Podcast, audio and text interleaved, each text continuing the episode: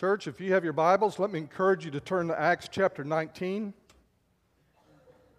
We're going to be reading there in just a moment. We are concluding not only the week of prayer, but we're also concluding this particular series of studies that we've been in for the last eight weeks.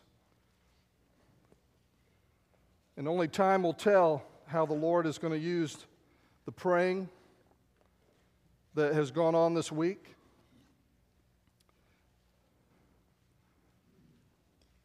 There's actually a passage in the book of Revelation that says that God has a, a bowl, and I'm sure it's figurative language, but that He has a bowl, and in it He contains all of the prayers of the saints. And it makes very clear that there's never been a prayer uttered by any of his children that he has not heard and kept. And he honors and delights in the prayers of his people. And so, in coming days and weeks, I can't even begin to know the hundreds and hundreds of people that have been prayed for in this room this week. We started um, our intercessory area over there by that pillar, we started with one marker board. I think by Thursday evening, we had four marker boards filled with names. As people just prayed for those that came to mind and interceded for them. Missionaries that we know personally, many missionaries that we don't know, persecuted Christians that we don't know, were prayed for this week. And only the Lord knows, and only eternity will tell the difference that was made in someone's life because of the prayers of God's people here in Wynne. And I'm thankful. I've never been more delighted to be a pastor of a church. Thank you. In Acts 19 and verse 8, I want to read this passage of Scripture. The Apostle Paul is conducting ministry in Ephesus. Ephesus is the third largest metropolitan area in the Roman Empire. He's already attempted once to go there. If you go back two chapters earlier to chapter 16, it says that Paul was crossing from east to west and he tried to go into Asia, it says, which was where Ephesus was. And it was very natural for him, very normal for him to want to go where there were a lot of people. And he would typically start in that city and as the gospel took root in that city, it would spread out to all the smaller communities. But God didn't let him go on that particular trip, and there was a timing issue, obviously, in the heavens. And so he is finally released to come to Ephesus, and he's conducting ministry there. And so we read in Acts 19, verse 8 And he entered the synagogue, and for three months spoke boldly reasoning and persuading them about the kingdom of God.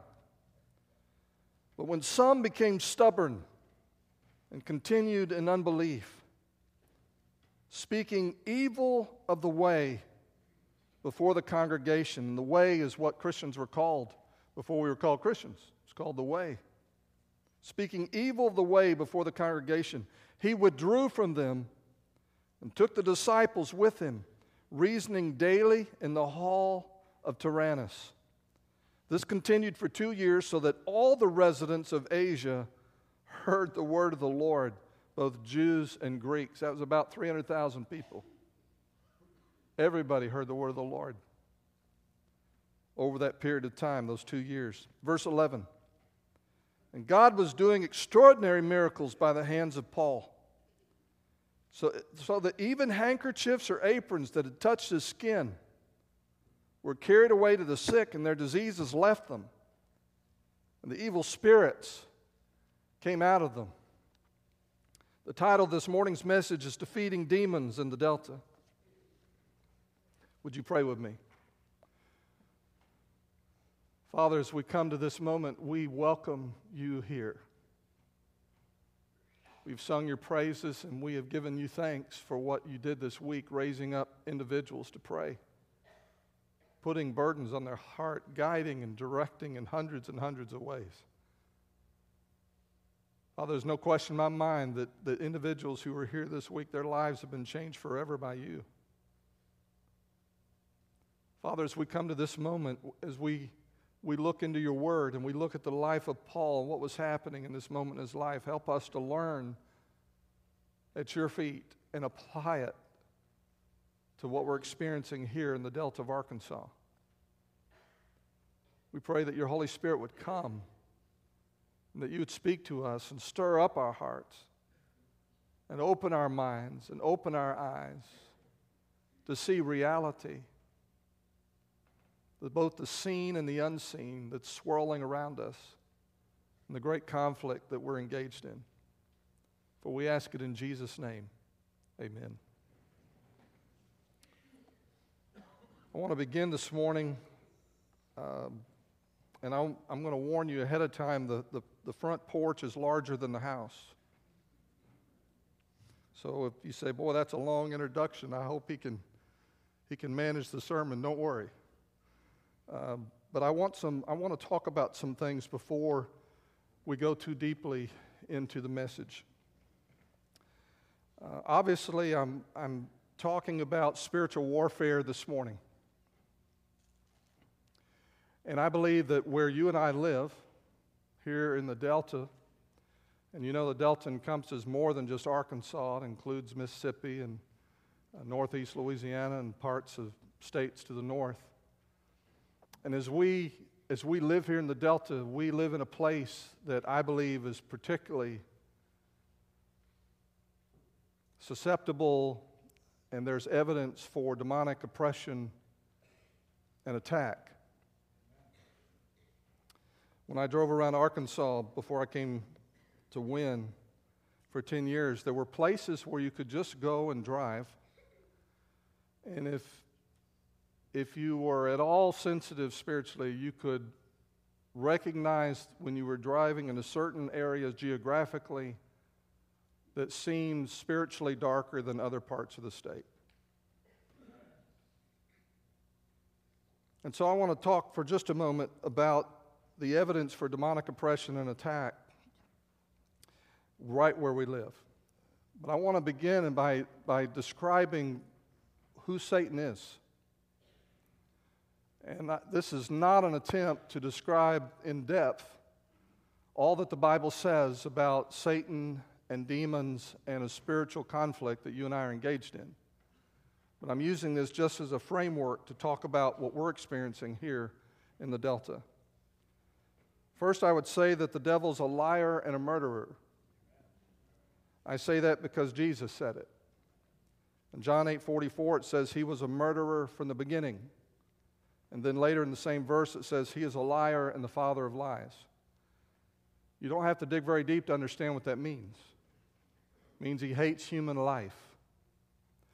What he does is not simply aimed at believers, it's aimed at anyone who's a human being, who has a pulse. And so Satan is a liar and a murderer. He seeks to take human life, to degrade human life, to destroy human life, because human life is a creation of God and something that's precious to God. Your life is precious to Him. And so Satan wants to degrade and destroy your life. He wants to keep you from knowing God, and so there's great deception involved, deceiving of human beings to keep them from knowing God and knowing the truth about who they are and why they desperately need Jesus Christ. And so there's a blindness that the Bible talks about that the enemy brings into every human uh, heart. He's a liar and a murderer. The Bible also says he's a ruler. When Jesus was tempted, the very last temptation involved Satan directly taking Jesus to a place where he could see all the kingdoms of the world. And it says he led him up and showed him those kingdoms. And the devil said to him, I will give you all this domain and its glory, for it has been handed over to me, and I give it to whomever I wish. Now, dear ones, you got to understand the extent of Satan's influence in the world that we live in based on that text. Jesus was being tempted to take a shortcut to establishing the kingdom of God on earth by worshiping Satan, who claimed to hold all the kingdoms of the earth. And so instead of going to the cross, the temptation was fall down and worship me, Satan says, and I will give you the directional control of all the political uh, networks in this, on this planet. I'm not suggesting that everyone who is serving in a political office has a demon. I am saying that the enemy pulls the strings of the governmental structures of this world unless he is resisted, unless there's a conflict. In John 12 31, Jesus said, The ruler of this world will be cast out. And three times in the Gospel of John, it refers to Satan as the ruler of this world. And I've taught it here before, but that word ruler is the Greek word archon, which describes anyone who is the highest authority in a given geographical region. And Jesus says Satan is the archon of this world. Now, how is that manifested in the Delta where we live? Knowing he's a murderer, he's a deceiver, and he's a ruler. What do you expect to find? Well, I believe that there are structural manifestations of an unseen world that crop up. That when you and I become attentive spiritually to the conflict in the world I cannot see, we begin to understand that that conflict in the world that I cannot see dramatically affects the world that I do see. For example, when it comes to crime, if you rank the cities and towns of Arkansas by those in which you are most likely to experience a crime personally, out of the top 10 communities, towns, or cities in Arkansas, eight of them are in the Delta, where you're most likely to be a victim of a crime. Poverty. About one quarter of the population in the Delta are living in poverty. One out of four people. But for children, that number's even higher. If you're under the age of 18 in Arkansas, in the Arkansas Delta, almost 40% of the children live at a level classified as poverty. In Phillips County, just down the road, over half the children, 54.3% of the children under 18, live in poverty. Over half. Death and disease, compared with national rates in the Delta region, now I'm not talking just about the Arkansas Delta, but I'm including the Mississippi Delta, the whole Delta region. If you live in the Delta region, compared to national rates, deaths from circulatory diseases are 16% higher here. Deaths from cancer are 12% higher here. Accidental deaths are 39% higher than the national average here. The devil hates children, and the devil hates you and everyone you know. And those are just some of the ways I believe that the unseen ruler of this world manifests his activity among us. He's also an adversary. In 1 Peter chapter 5 verse 8, the apostle writes, "Be of sober spirit, be on the alert. Your adversary, and that means he's like an opponent in a courtroom. He is against you. He wants to defeat you. He says, Your adversary, the devil, prowls around like a roaring lion. He not only wants to defeat you, he wants to dishearten you, he wants to intimidate you. Like a roaring lion, uh, seeking someone to devour, to swallow, to drink down, to render completely ineffective. If you're in a lion's stomach, there's not a whole lot you can do. He's our adversary. How's that manifested in the Delta? This is addressed to Christians now. Last night I checked the statistics for the last five years, and I had to really do some number crunching because it wasn't laid out um, in the source I was using to do this easily, but I looked at the statistics for the last five years since I've been here in the Delta, living here, pastoring here. So, since 2013 through 2017, in the Tri County Association, which is made up of how many counties? Good job. So, this isn't the whole Delta, this is just our piece of the Delta. And by the way, we're, we're one of the more prosperous pieces of the Delta living even in Cross County. Average worship attendance during the five years that I've been your pastor has dropped 10% in our association. Average Sunday school attendance has dropped 15% in the last five years since I've been your pastor in this association. So worship's dropped 10%, Sunday school attendance dropped 15%. Now, now hold those numbers in your mind 10 and 15. The highest population losses in Arkansas during that same time frame are found in the Delta. The worst county that, that experienced an out migration, an outward flow of population, in that very worst county, that number was 10.3%. Everybody else was less than that. So during those same five years, people were leaving the Delta. We know that. People, there's an exit. Okay, there's an out migration. The highest outflow in any one county was 10.3%. Our worship attendance dropped 10%, our Sunday school attendance dropped 15%. Here's my point people are leaving churches faster than they're leaving the Delta. It should be the other way around.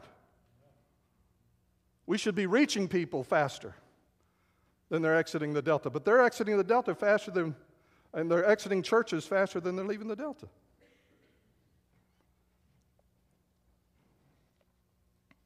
Satan has strategies that he uses in attacking churches. He's attacked this church, he's attacked most of the churches that you know of.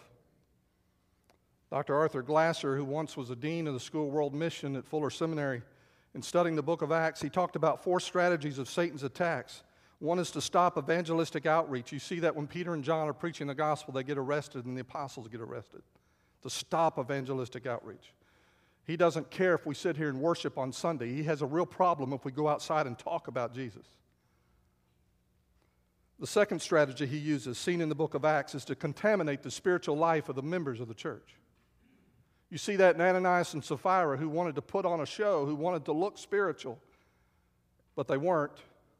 You see that in Acts chapter 5 to contaminate the spiritual life of members, to divide the fellowship. You see that in Acts 6, where one group is complaining against another group, and, and you have something that threatens to fracture this, this new baby church in Jerusalem. He wants to divide the church, he wants to stir up political threats and oppression. That's the fourth strategy. When Herod arrests James, the leader of the church in Jerusalem, he kills him, cuts his head off. And he got such a favorable reaction from the religious leaders, he arrests Peter and intends to do the same for him, except Peter was delivered and he was set free. So Satan definitely has a strategy, he certainly has a methodology. And so I need to say to you honestly, as your pastor, there are no demon free regions in the world right now. There's no place you can go where you're not going to encounter spiritual warfare. I'm not suggesting that this morning as we study the scriptures. But you are going to encounter, directly or indirectly, some form of demonic attack or oppression. This is called spiritual warfare. But when demonic oppression becomes the normal experience of the Christian, something is wrong. Demons have then created a safe place in what should be a sacred place in our hearts.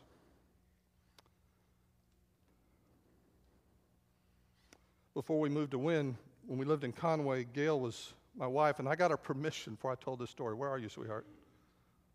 Where is she? She's over there? Okay. I had your permission, right? She's out working in the beds one spring, this time of year. She's trying to get bushes ready, flowers ready, whatever she was working on. And we had, we had a jay. You know what a jaybird is? We had a jay that decided to take over our back patio. And so one day I went out and I was looking out the back window in the kitchen, and Gail was on her knees working in the flower bed, and she had a trash can lid like this with one hand, and she was working on the flower beds with the other. I, at that point, I didn't know what was happening. I went outside. I said, Sweetheart, what are you doing? She said, There's a jaybird out here that's dive bombing me. I went inside, got my air pistol. That stopped. Jay Bird left. He watched from the neighbor's yard. By the way, a couple days later, I heard what sounded like a rifle shot. And um, my next door neighbor had taken another approach to dealing with the jaybird. Now, right now, when you think about spiritual warfare, do you kind of see yourself like Gail? where that thing just keeps coming. It keeps coming, keeps knocking you down, keeps backing, bashing you in the head? Do you identify with her? Because I can say right now that you and I should identify more with the jaybird when it comes to spiritual warfare. We should be harassing the enemy. The enemy should look at you and me and say, Boy, those people are dangerous. I don't want to mess around in their yard. Because when I mess around in their yard, it hurts. And I get in trouble. You'll recall the very first sermon in the series we talked about when Jesus builds his church. And I looked at that, that verse in Matthew 16 where Jesus said, On this rock I will build my church, and the gates of hell will not prevail against it. And as we studied that, what we saw were the gates were protecting the enemy, and, and we as the church are the ones who go against the gates, and the gates will not prevail. We are pulling down the gates. We are destroying the enemy's protection. We are the one inserting and creating havoc and causing pain and hardship for the enemy. So I want to talk about how that happens. How does Jesus change defeated believers into warriors? How does Jesus change defeated believers into warriors? Number one, he allows his people to come to a place of helpless desperation. He allows his people to come to a place of helpless desperation. Listen to verse 13. Then some of the itinerant Jewish exorcists undertook to invoke the name of the Lord Jesus over those who had evil spirits, saying, I adjure you by the Jesus whom Paul proclaims. Seven sons of a Jewish high priest named Sceva were doing this. But the evil spirit answered them Jesus I know, and Paul I recognize, but who are you? And the man in whom was the evil spirit leaped on them, mastered all of them, and overpowered them, so they fled out of that house naked and wounded. Now, if you're ever looking for humor in the scripture, this is one of the great spots. Here are a couple of guys, they're not, they're not even Christians, they're just magicians. And Ephesus was known really as the hub of magical tools and resources and minds and books and literature and, and, and tools. They believed that, that if you could know certain names, certain words, and use them, you could drive out demons, controlling this unseen world that was affecting your world. They, they knew it, they believed it, they knew it was there, they wanted to control it somehow. And so they saw what Paul was doing and they said, Well, we'll try that. We'll use the name of Jesus. And it didn't turn out so good, did it? Jesus, I know, the demon said. He uses the word know, it means to know intimately means to know by experience. He said, We know about Jesus. And he uses a different word for Paul. He said, And Paul we're acquainted with. I've heard of him. I know that name. That's what the demon is saying. But who are you?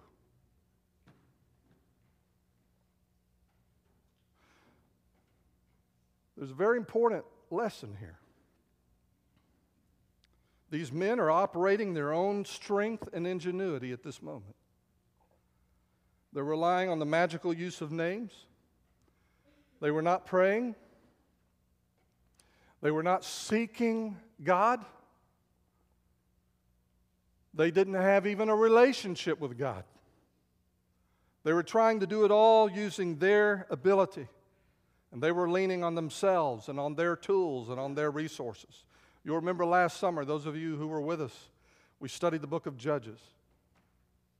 And in the book of Judges, one of the things that happened to God's people over and over and over and over again was that they would step back from trusting God and letting Him be their sole defender and their sole caregiver, and they would turn and trust other gods because in that day and time, everybody else they knew worshiped other gods. And, and if you were going to get ahead in business, if you were going to get ahead as a farmer, you had to make sure everybody was happy. And so they would lose their faith in God. They were eroded. And they say, okay, we're going to trust God. And, and just to hedge our bets, we're going to, we're going to do sacrifices to these other gods as well. And every time they did that, what did God do? What did He allow to come into their life? Pressure. Pressure. Every time that the God's people trusted in something else other than Him, He allowed pressure to come into their life. He allowed it to get to be so difficult, so hard, so terrifying, so much weight on their soul that they turned out in desperation and said, Oh God, save me. Now, that's not the way He wants you and I to live. But when He turns a defeated believer into a, a demon defying warrior, the first step typically begins with that defeated believer discovering how defeated they are. And God allows that pressure to roll into their life, not because He's mean, not because He just wants to make life miserable for you, but because He wants to set you free from that enemy who wants to crush your soul, who hates you, who wants to murder you and lie to you. And so often, what He does is He lets that pressure come in and he allows his people to come to a place of helpless desperation. You may be there this morning. And, dear one, I don't wish it on anyone. I don't wish it on anyone to be at that place. Now, there's times where God is simply testing our faith and growing our faith. And just because you're having a hard time doesn't mean you're out of fellowship with God. You may be in the very center of God's will. So don't hear me say that. What I am saying is that there's some of us who go along our way. We come and tip God with a Sunday morning worship time, but then the rest of the week we don't give a, a wit, a thought to who God is. We don't talk to Him. We don't rely on Him. We don't seek Him. We're playing church. And because your Father loves you, He's not going to leave you like that. And He brings that pressure in and you discover that you cannot do life without Him. And that is the mercy of God. Are you desperate? How does Jesus change defeated believers into warriors? He creates, creates this intense dissatisfaction and desperation in their soul. Secondly, he awakens his people to himself. He awakens his people to himself. Typically, we're in a slumber spiritually. And what the whole essence of revival is, is when we wake up to who God is. In verse 17, after this experience of the Jewish exorcists who got lost their clothes, in verse 17 it says, And this became known to all the residents of Ephesus. That's a lot of people. I tell you what, if I got stripped naked by a demon, I wouldn't want the whole town to know about it. And it says, all the residents of Ephesus, both Jews and Greeks, they're talking about it. And listen to this. And fear fell upon them. Fear fell upon them. And the name of the Lord Jesus was extolled. Later on in the next couple of verses, it describes how believers came, they were confessing. These are believers, Christians. They came confessing and stopping practices that they had continued even after they had trusted Jesus. One group of them took all their magic books that had been so important to them when they were lost. They had become Christians, but they still had the books in the house. And they took all of their books of magic and they gathered them together and they burned them. It says they were worth 50,000 pieces of silver. They didn't sell them and give the money to missions, they burned them. This was their their toehold. This was their, their safety net if Jesus didn't work out. These are, these were they were like the people in Judges. I got God and these things, and these things, and these things. No, no more. They brought all of the books, 50,000 pieces of silver worth. To, in today's dollars, it would have been about $115,000. 115000 And they burned it. Believers got serious about their relationship to Jesus. That word extolled is so significant. It says, and fear fell upon them all, and the name of the Lord Jesus was extolled. It means to make great, to exalt, to praise his name. A lot of times we walk around with a little Jesus in our head. He wasn't little to these people. And his name was great. His name was great. And so they had a heart, they had been transformed from just being believers, defeated believers, uh, sitting on the fence believers. They have been transformed into worshipers. Listen, when someone becomes a real worshiper, it's more than just coming on Sunday singing a song. When someone is a real worshiper of Jesus Christ, their heart is yielded to Him in a love relationship. A love relationship. And before you can be a warrior for Jesus, you have got to be a worshiper for Jesus. You've got to know Him, you've got to love Him, you've got to enjoy Him. He is everything for you. Everything. That was the mistake that these crazy exorcists, the sons of Sceva, made. They thought, I don't need a relationship with Jesus, I'll just use His name. I'll just use what God, you know, I'll use the church. I'll use whatever I can to get ahead in life. They didn't have a relationship with Him, and that was their terrible mistake. So Jesus awakens us first to Himself, and we see this all through Scripture. Exodus 17, the very first battle that the Israelites fought with Amalek coming out of Egypt. You remember what happened? Moses is on a hill. Every time he raises his hands, Israel prevails in the battle. He can't keep his hands up. He can't keep this symbol of his relationship with God, of his dependence with God. He can't hold his hands up long enough. So two men come along. They say, Sit here, Moses. And one held up his arm, the other one held up his other arm. They held his arms up. And all the while, those people are fighting. And all the while they're winning, they realize that the, that the whole reason they're getting ahead, the whole reason they're winning, is because of Moses' intercession and relationship with God. Before you're a warrior, you got to be a worshiper. In 1 Samuel 16, the, the king Saul, who had been disobedient to God, who had rejected an intense, intimate relationship with God, God allowed evil spirits to come and torment him. God was bringing the pressure. And the Bible says that when Saul found out about David, David would come with his harp. He was a musician, he was an artist, he would sing. And when David sang, now remember, this is a man after God's own heart. He loved the Father, he loved the Lord, he loved God. If he could do one thing in his life, it would be to be in the temple of God, worshiping God.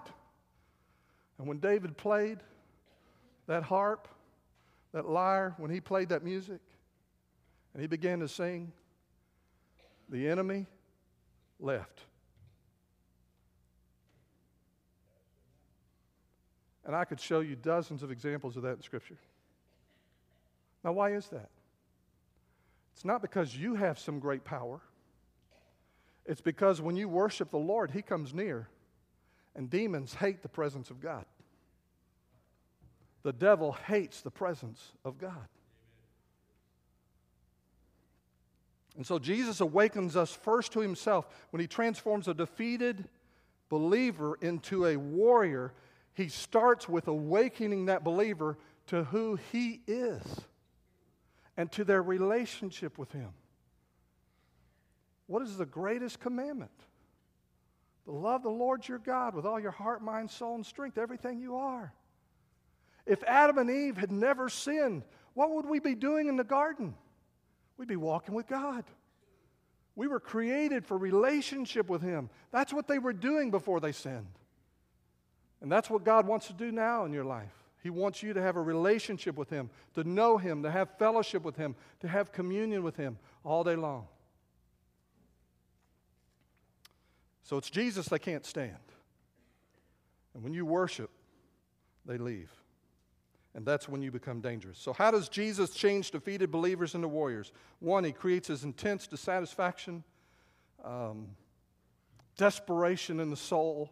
We begin to cry out to him and turn to him. He awakens his people to himself. He wants us to have a relationship with him more than your success, more than victory, more than answers to prayer. He wants you just to know him and love him. And he awakens you to himself. And then the third thing, last thing, he deploys his people into a spiritual battle. He sends us into a spiritual battle. One of the struggles I had with this particular message is there's so much scripture that speaks to this. I'm sending you like lambs among wolves, he said. It's a fight. They're going to want to kill you. They're going to persecute you. They're going to say terrible things about you. All the world's going to hate you. But be of good cheer. Be of good cheer. I've overcome the world. In verse 10, describing someone who understood this, describing Paul, it says, This continued. What continued? He was preaching and teaching in the hall of Tyrannus about the kingdom of God. This continued for two years, so that all the residents of Asia heard the word of the Lord, both Jews and Greeks. And God was doing extraordinary miracles by the hands of Paul. Now, I don't know if you caught that the first time I read it, but an extraordinary miracle seems like a redundant expression. To me, any miracle right now would be extraordinary. And the word literally means uncommon. He was doing uncommon miracles. None of these little common miracles. He was doing extraordinary miracles by the hands of Paul, it says. Now, remember what they said to the, the sons of Sceva. Jesus I know, and Paul, well, we're acquainted with him, but who are you? Now, why did they know who Paul was? Why were they acquainted with him? Why was he on their radar screen? I believe it's because he was doing two things. Now, I'm not giving you a formula because when you walk with Jesus, there's no formula. You just walk with Jesus. So, um, but I will say this about Paul he was a spirit filled, he was a spirit dominated, he was a spirit directed man. And it's the same Holy Spirit that lives in you, Christian. He doesn't give the whole Spirit to Paul and then a junior version to you. There's no little league Christian with little bitty Holy Spirits in them. It's the same Holy Spirit. And he was a spirit filled, spirit dominated, spirit directed man. The life of Jesus lived in Paul. And when Paul, Paul spoke, the demons reacted as if Jesus was speaking. And in a very real sense, he was.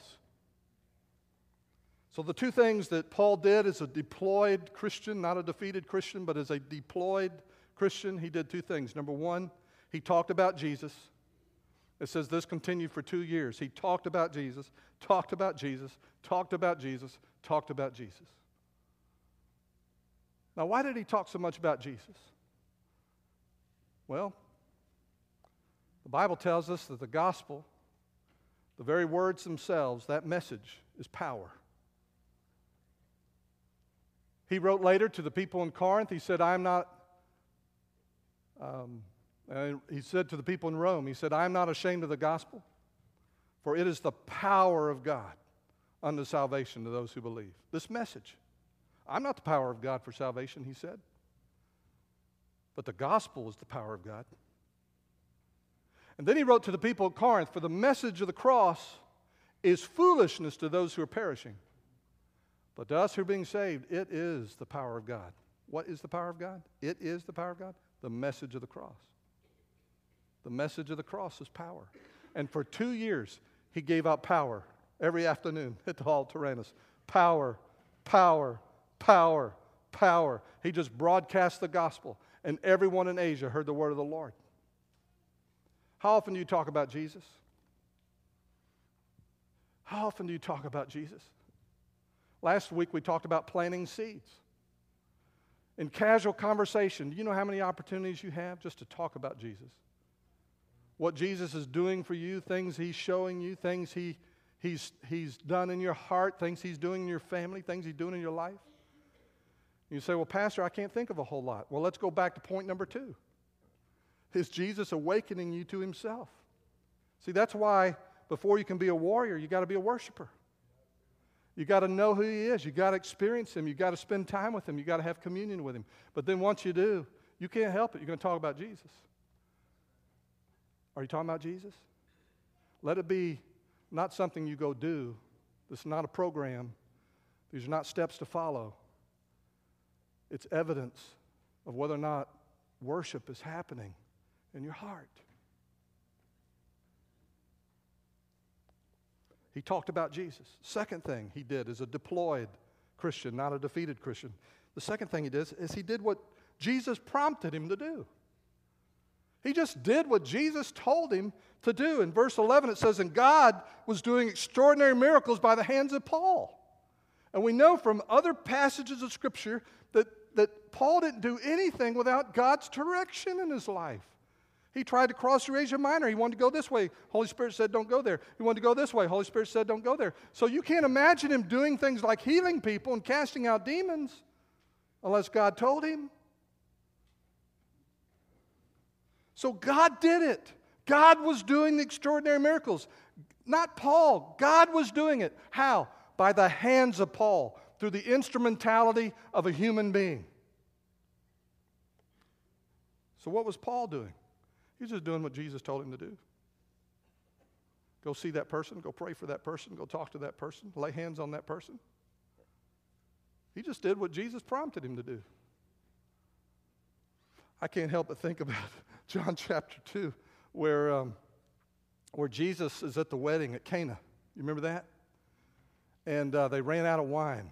Socially, that was just a terrible thing for the bridegroom to run out of wine at this great feast. And so Jesus' mother comes to Jesus, and then she turns to the, the servants and she says, Do whatever he tells you to do. You know, he and his mom had this discussion. That's a whole nother sermon. But, but then she just turns, All right, son, fine, whatever you say. And to the servants, whatever he tells you to do, do whatever he tells you to do. So Jesus says to the servants, I want you to go to these water pots, these pots, I want you to fill them with water. Now, I don't know about you, but if I was one of those servants, I would, I would be thinking, if not saying to Jesus, Jesus, you, you don't understand, we don't have a water problem. We don't have a deficiency of water. We don't need more water. But they did it, the Bible says. And then I don't know how they figured out which one of them was going to dip out that dirty water. I mean, that's all they knew about. Dip out that dirty water and take it to the master of the feast and say, Here, try this. Ah, uh, I think they picked the guy that just was last hired. And he goes up there, the master of the feast, he takes that ladle and he, he sips what they thought was dirty water. And turns out to be the finest beverage that they could have gotten for the wedding. He doesn't know where it came from. He turns to the bridegroom and he says, Man, you have outdone yourself. Usually people save the good stuff for the beginning or for the, uh, for the beginning and, and the crummy stuff for the end. You have brought the good stuff out first. But then the Bible says something really interesting in John 2. Just listen. It says, He complimented the bridegroom, and then it says, Though the servants who had drawn the water knew. The servants who had drawn the water, they knew. They knew what happened. Bridegroom didn't know what happened. Master of the, the feast, he didn't know what happened. But the servants knew. The servants who had heard what Jesus wanted to do and simply did what Jesus said to do. It's really interesting. In John 15, Jesus says, I no longer call you servants because they don't know what the master's doing. Now I call you friends. The people, the inside the inside of all the wonderful things you see happening through spirit filled Christians.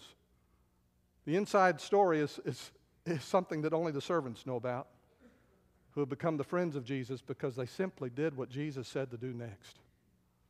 What is Jesus leading you to do next? What is, what is He prompting you to do with your life? The Delta will be transformed when the people of God talk about Jesus because they become worshipers. And we become warriors. We become warriors when we simply do the next thing Jesus says to do.